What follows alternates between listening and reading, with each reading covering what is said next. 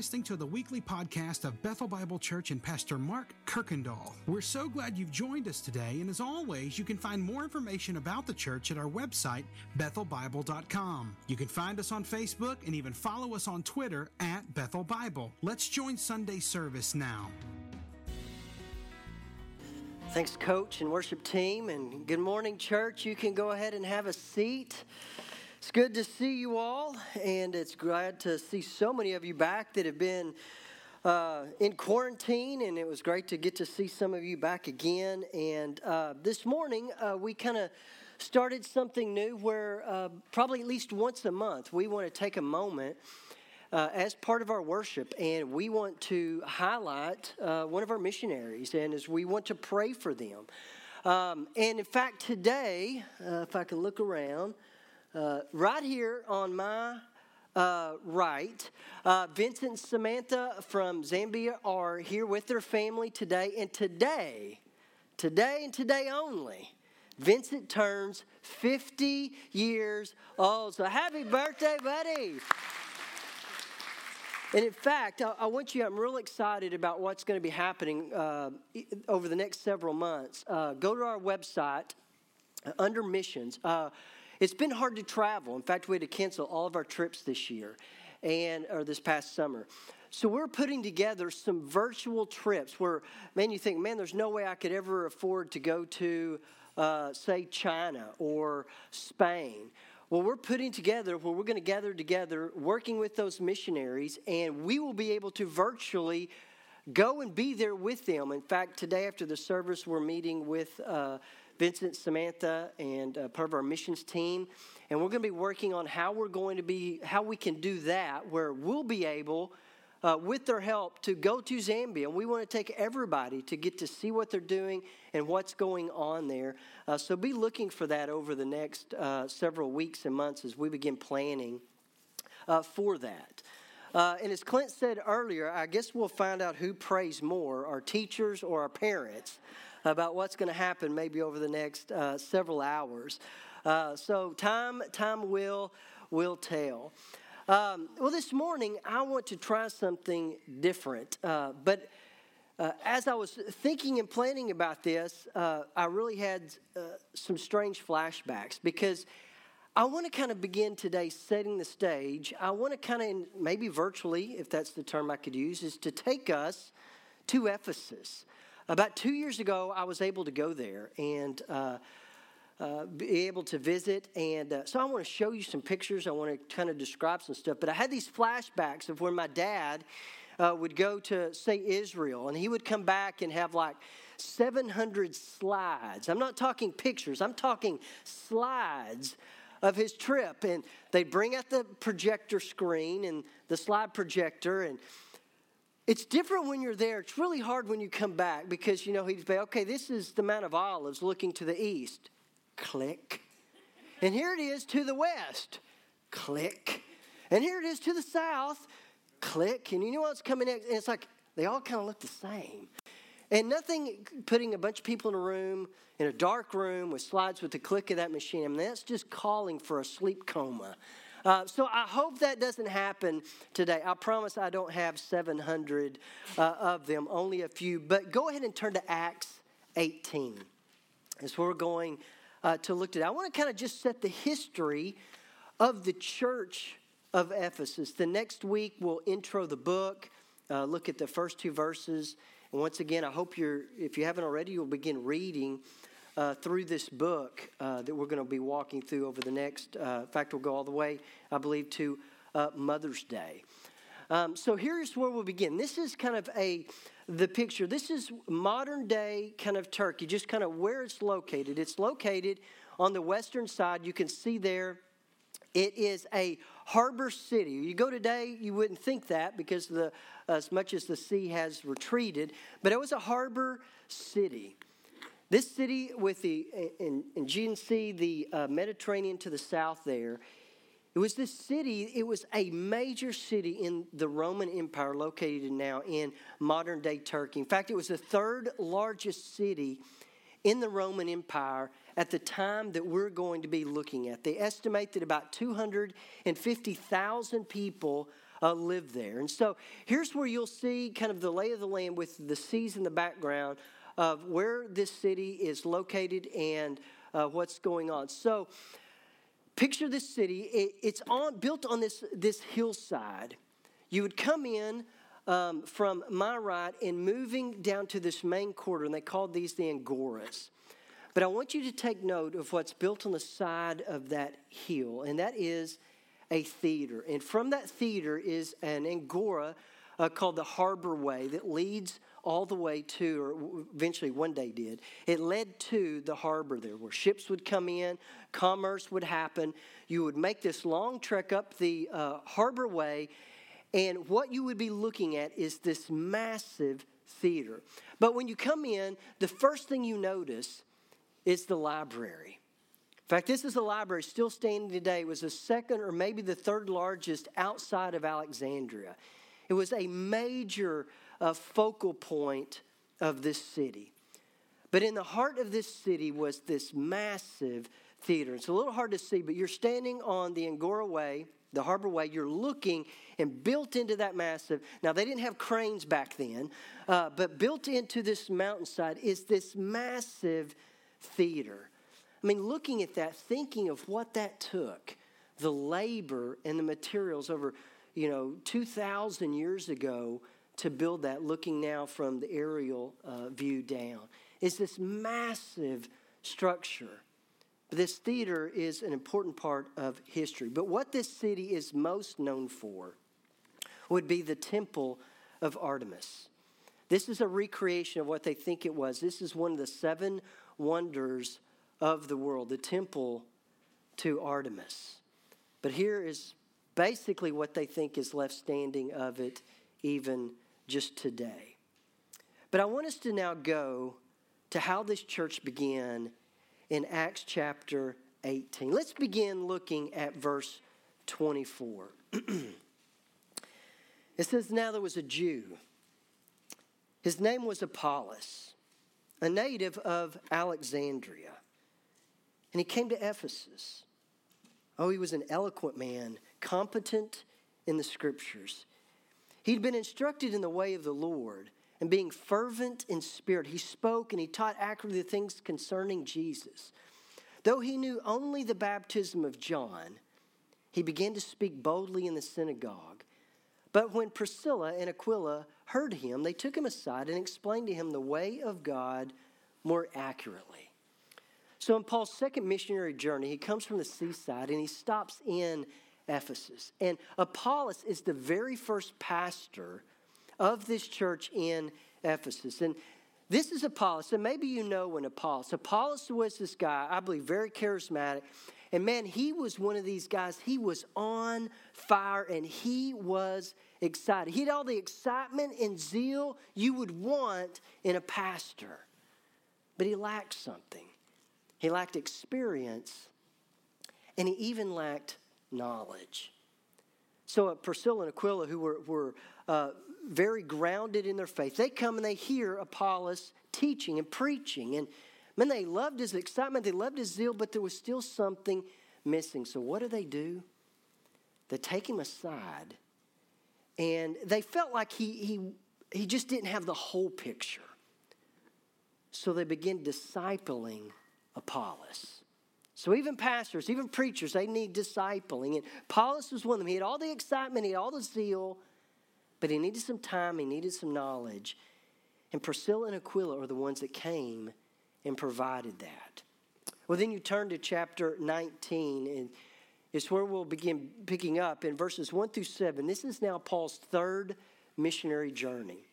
This is the journey here where he begins in Antioch, and now he kind of goes backwards. He goes inland this time. He'll go through Tarsus, and he'll Antioch, and then he lands in Ephesus. And he's going to spend about 2 years in this city. But while he's there, he encounters some disciples. It tells us in verses 1 through 7 who hadn't heard really the full gospel message and the Holy Spirit. So what does Paul do? He tells them about Jesus' death, his resurrection, and he placed his hands on them, and it says they were filled with the Holy Spirit. But then look in verse 8. Speaking of Paul, And he entered the synagogue, and for 3 months he spoke boldly. For 3 months he was reasoning and persuading them. And notice about what? The kingdom of God. But when some, they became stubborn, continued in their unbelief, seeking evil of the way before the congregation, he withdrew from them. And he took the disciples with him, reasoning with him in the hall of Tyrannus.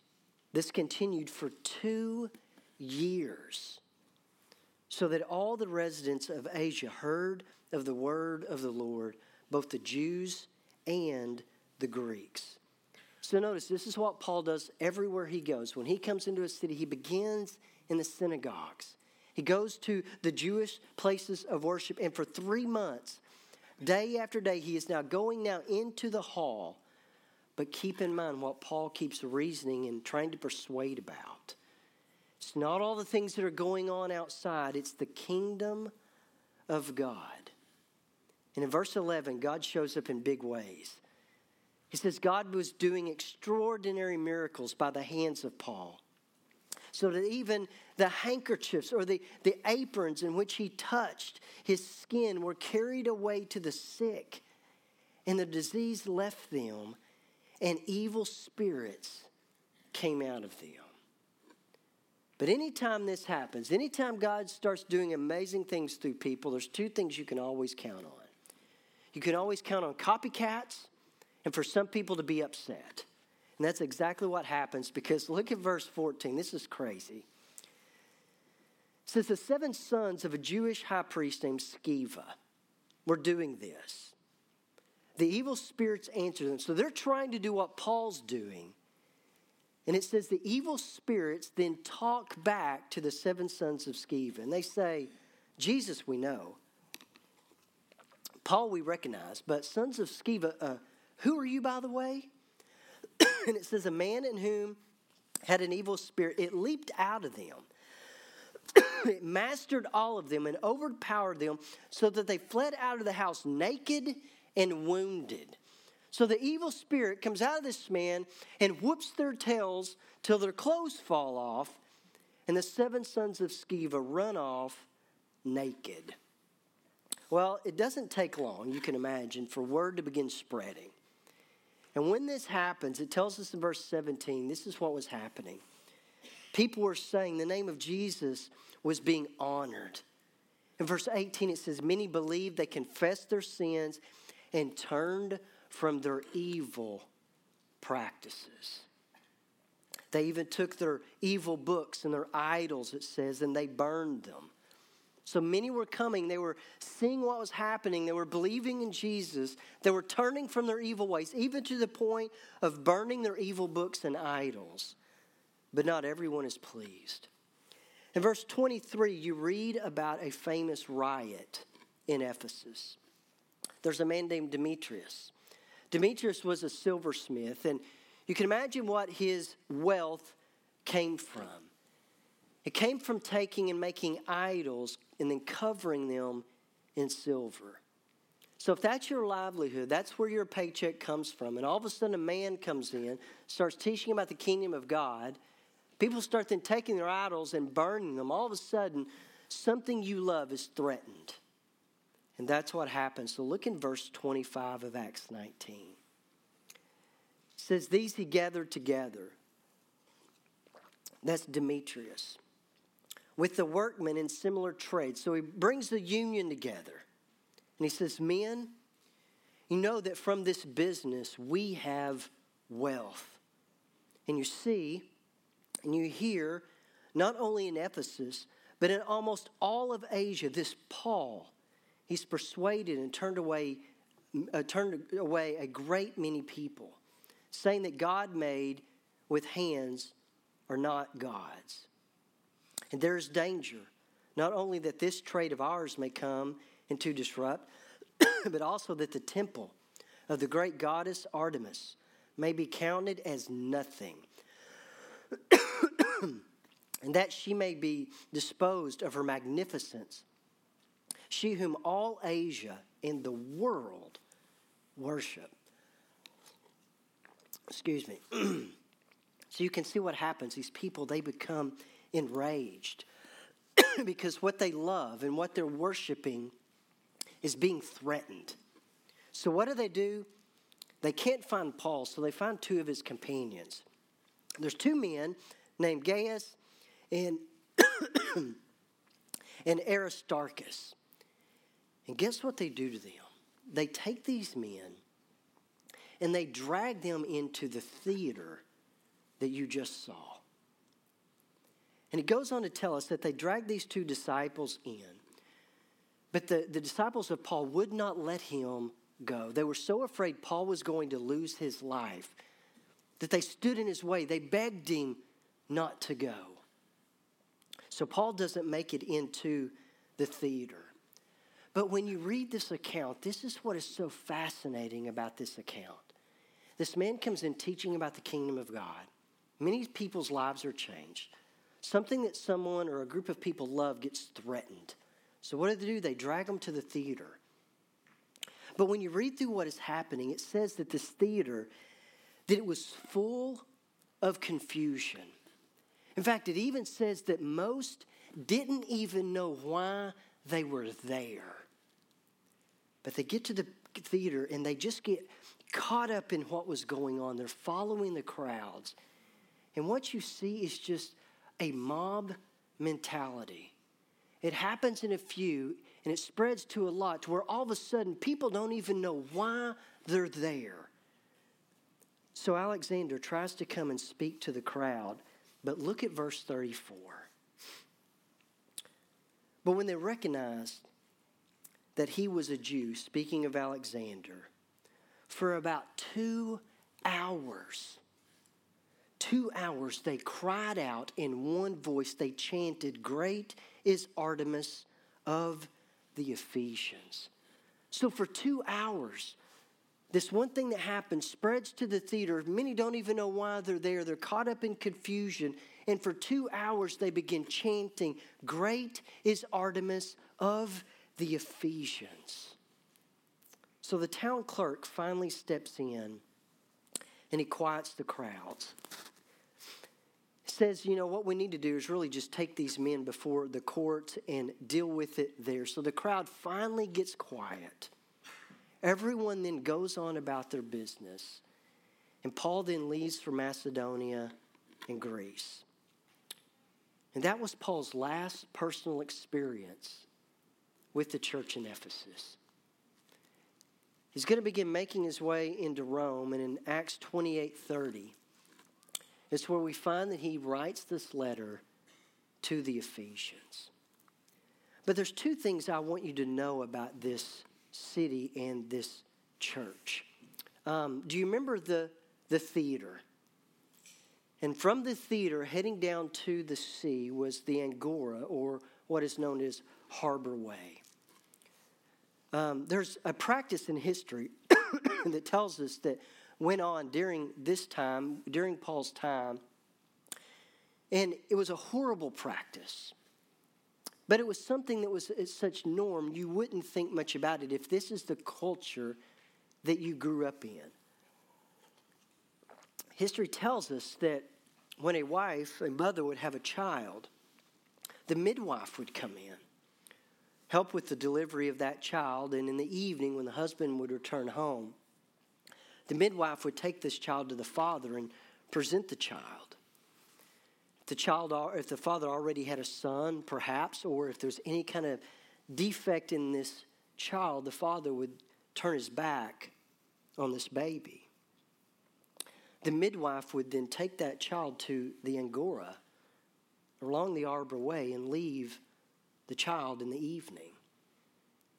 Soon as dawn would happen, slave traders and merchants would come in from the harbor, and they would begin walking into the city before daylight and hear the cries of these children. They'd then walk over and look at this child, and if they were useful to them, they would take that child and make that child maybe either a slave or even a prostitute. But history also tells us that as the gospel began spreading through this city, Christians and believers would begin waking up early in the morning and head to the Angora. listening or even into the hills and listening for the cries of these children. They would then take these children into their homes and raise them as their own. They would beat the slave traders to the children. Now, with that in mind, just listen to what Paul writes to a church not too far away in Galatia.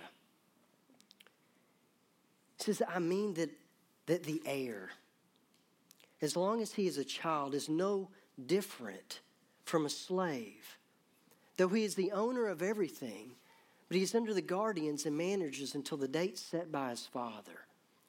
In the same way, we also, when we were children, we were enslaved to the elementary principles of the world. But when the fullness of the time had come, God sent forth his son, born of a woman, born under the law, to redeem those who were under the law, so that we might receive adoption as sons.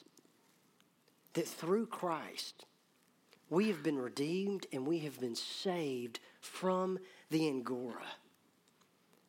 Lives not spared just to become slaves, but we have been adopted as sons and daughters of a king. And I believe this was a scene that Paul saw. And when he writes, his things have personal meaning. And I hope that's what we will see through the book of Ephesians. But I have one final thought. Turn to Revelation chapter 2 that I want us to see about this church of Ephesus. Beginning in the book of Revelation, there are 7 letters to 7 churches, or 7 churches are mentioned. And one of those churches you'll see in Revelation chapter 2 is to the church in Ephesus that we're going to be studying through this letter that Paul writes to them. And notice what John says about this church. Man, he's got some great things to say. He says, to the angel of the church in Ephesus write, the words of him who holds the 7 stars in his right hand, who walks among the 7 golden lampstands. I know your works, your toil, and your patient endurance, and how you cannot bear with those who are evil, but have tested those who call themselves apostles and are not, and found them to be false. And what John is saying about this church is they are doctrinally sound. They know the truth forwards and backwards, and they're disciplined. I mean, these would be good Christian folks. I mean, these would be people you want as neighbors, that you want to work with.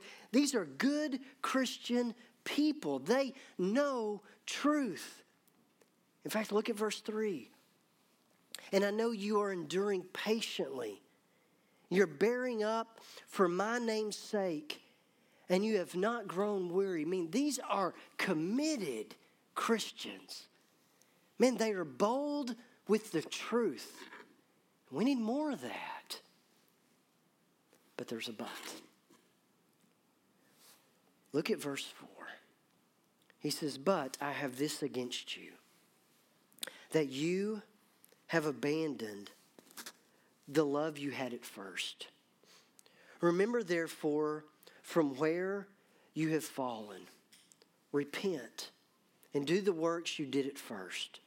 If not, I will come to you and remove your lampstand from this place unless you repent. And John says that, man, you know truth, you know doctrine, and you stand hard for that, but you've lost your first love. And I can't tell you how much I needed that reminder this week. That this group of believers, they loved truth. They did whatever they could to preserve it and to stand for it. This was a group of Christians that were disciplined. They withstood temptation. They didn't give in to the ways of the world. But they lost their first love. Means literally, they stopped loving. They're smart, they're wise, they're disciplined, but they were not loving. They were committed to the truth. They remained doctrinally pure They hadn't forgotten the most important thing, but they'd forgotten the most important thing of all, a simple love for Christ that loves others. And he says, if you don't repent of that, I'm going to come and to take it from you. So this is a question I want to ask us. It's a question that Jesus asked Peter. Do you love me? That we would think about that question this morning. Do you love Jesus? And I think we're tempted to respond like the Ephesians did. That, well, yes, I do, because look at my track record. I believe in the Bible. I stand for truth. I'm faithful to attend the church. I serve, I give. And man, those are great things. And John wouldn't say, forget all the doctrine. But these things we should absolutely be concerned about. But when we ask this question, I think our tendency is to say, yes, because look at what I have done. But think about it. That doesn't work in any other relationship. It doesn't work in marriage. It doesn't work in parenting. And Christ says it doesn't work in the church. Because think about when your children were born. What did they do for you to love them? Nothing. Or you think about when you first fell in love. It wasn't what someone was doing for you. You just loved being with them. Because love based solely on what we do, that is not true love. So I hope we will wrestle with that question this week. Do you love Jesus? And I really believe Ephesians is going to help us with it. Because guess what? The first half is packed full of doctrine. Truth that we all need and need to be reminded of and to stand for. And the last half is how the truth takes root in your life and how you live that out where you are. But I want to end with this. I want to talk about the events that unfolded this past Wednesday. When that happened, I did something I haven't done in a long time. I sat down and I wrote myself a letter. And then I sent it to my editor. And I said, can you help put this together that it's grammatically correct and not run-on sentences, and it actually makes sense in actually reading it for us. And so I wrote this down, and I purposely thought about each and every word. And so forgive me, so I'm going to read it. Because I was afraid if I didn't, I would get rambling and then I'd just lose all that I was really trying to say.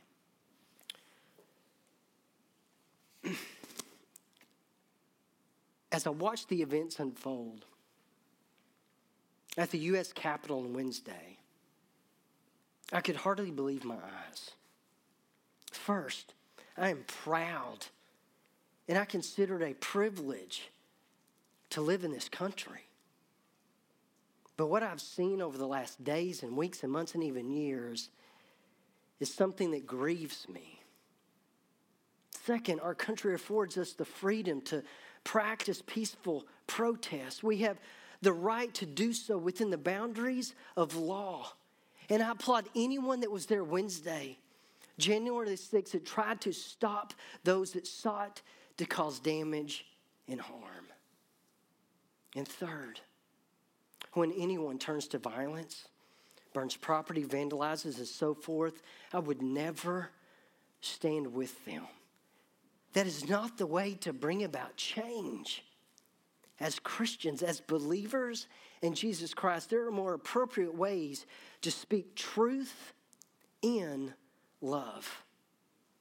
Whether we are standing against abortion, or racial injustices, immigration policies, or child trafficking, just to name a few, this should always be done in humility and love. But what happened on Wednesday should grieve every follower of Jesus Christ, and it should be condemned. And I would say this about any group that crosses the line as we saw. But fourth, one of the saddest parts of the events was seeing and reading about some people, some joining in and even posting about the events in the name of Christ. There was nothing about the evil actions that I saw that represent the kingdom of God. Nothing. So what do? One, when we see others or we find ourselves motivated by such anger, we need to pause and to ask ourselves why that is. Perhaps in that moment, the Holy Spirit would shed the light on the idols of our own hearts, and we would repent. We should be grieved and we should be driven to pray as never before about such events. And there have been many opportunities over the last weeks and months and years to pray. But I leave you with this one final thought. I want to go back to the hours before the heinous actions in and around the U.S. Capitol. Just down the street, there was a large group gathered for a rally in support of the 45th president. I'm glad that people have the right to gather in peaceful support of their beliefs. And I pray we never lose that. As I watched that crowd gather and wave flags and chant together with such passion, I thought about what it took for them to gather there in the middle of the week. People willing to take off work, to travel for miles and miles by train and car and bus and plane from all over the U.S. And they were there on their own accord with incredible passion. But then I had this thought. I thought to myself, Mark, what if you had half the dedication and passion as those people who were gathered in Washington, D.C. to share the hope of Jesus Christ with the people around you? What if you had half the passion and dedication to lead your family? What if you had half the passion and dedication to love your neighbor as yourself? What if you had half the passion and dedication to care for the widows and orphans? So we need to be asking, what are we making much of in our lives? Is it the gospel of Jesus Christ, or is it something or someone else? I wish we had half the passion and dedication and willingness to sacrifice for the greater things of Christ. And that is now my prayer.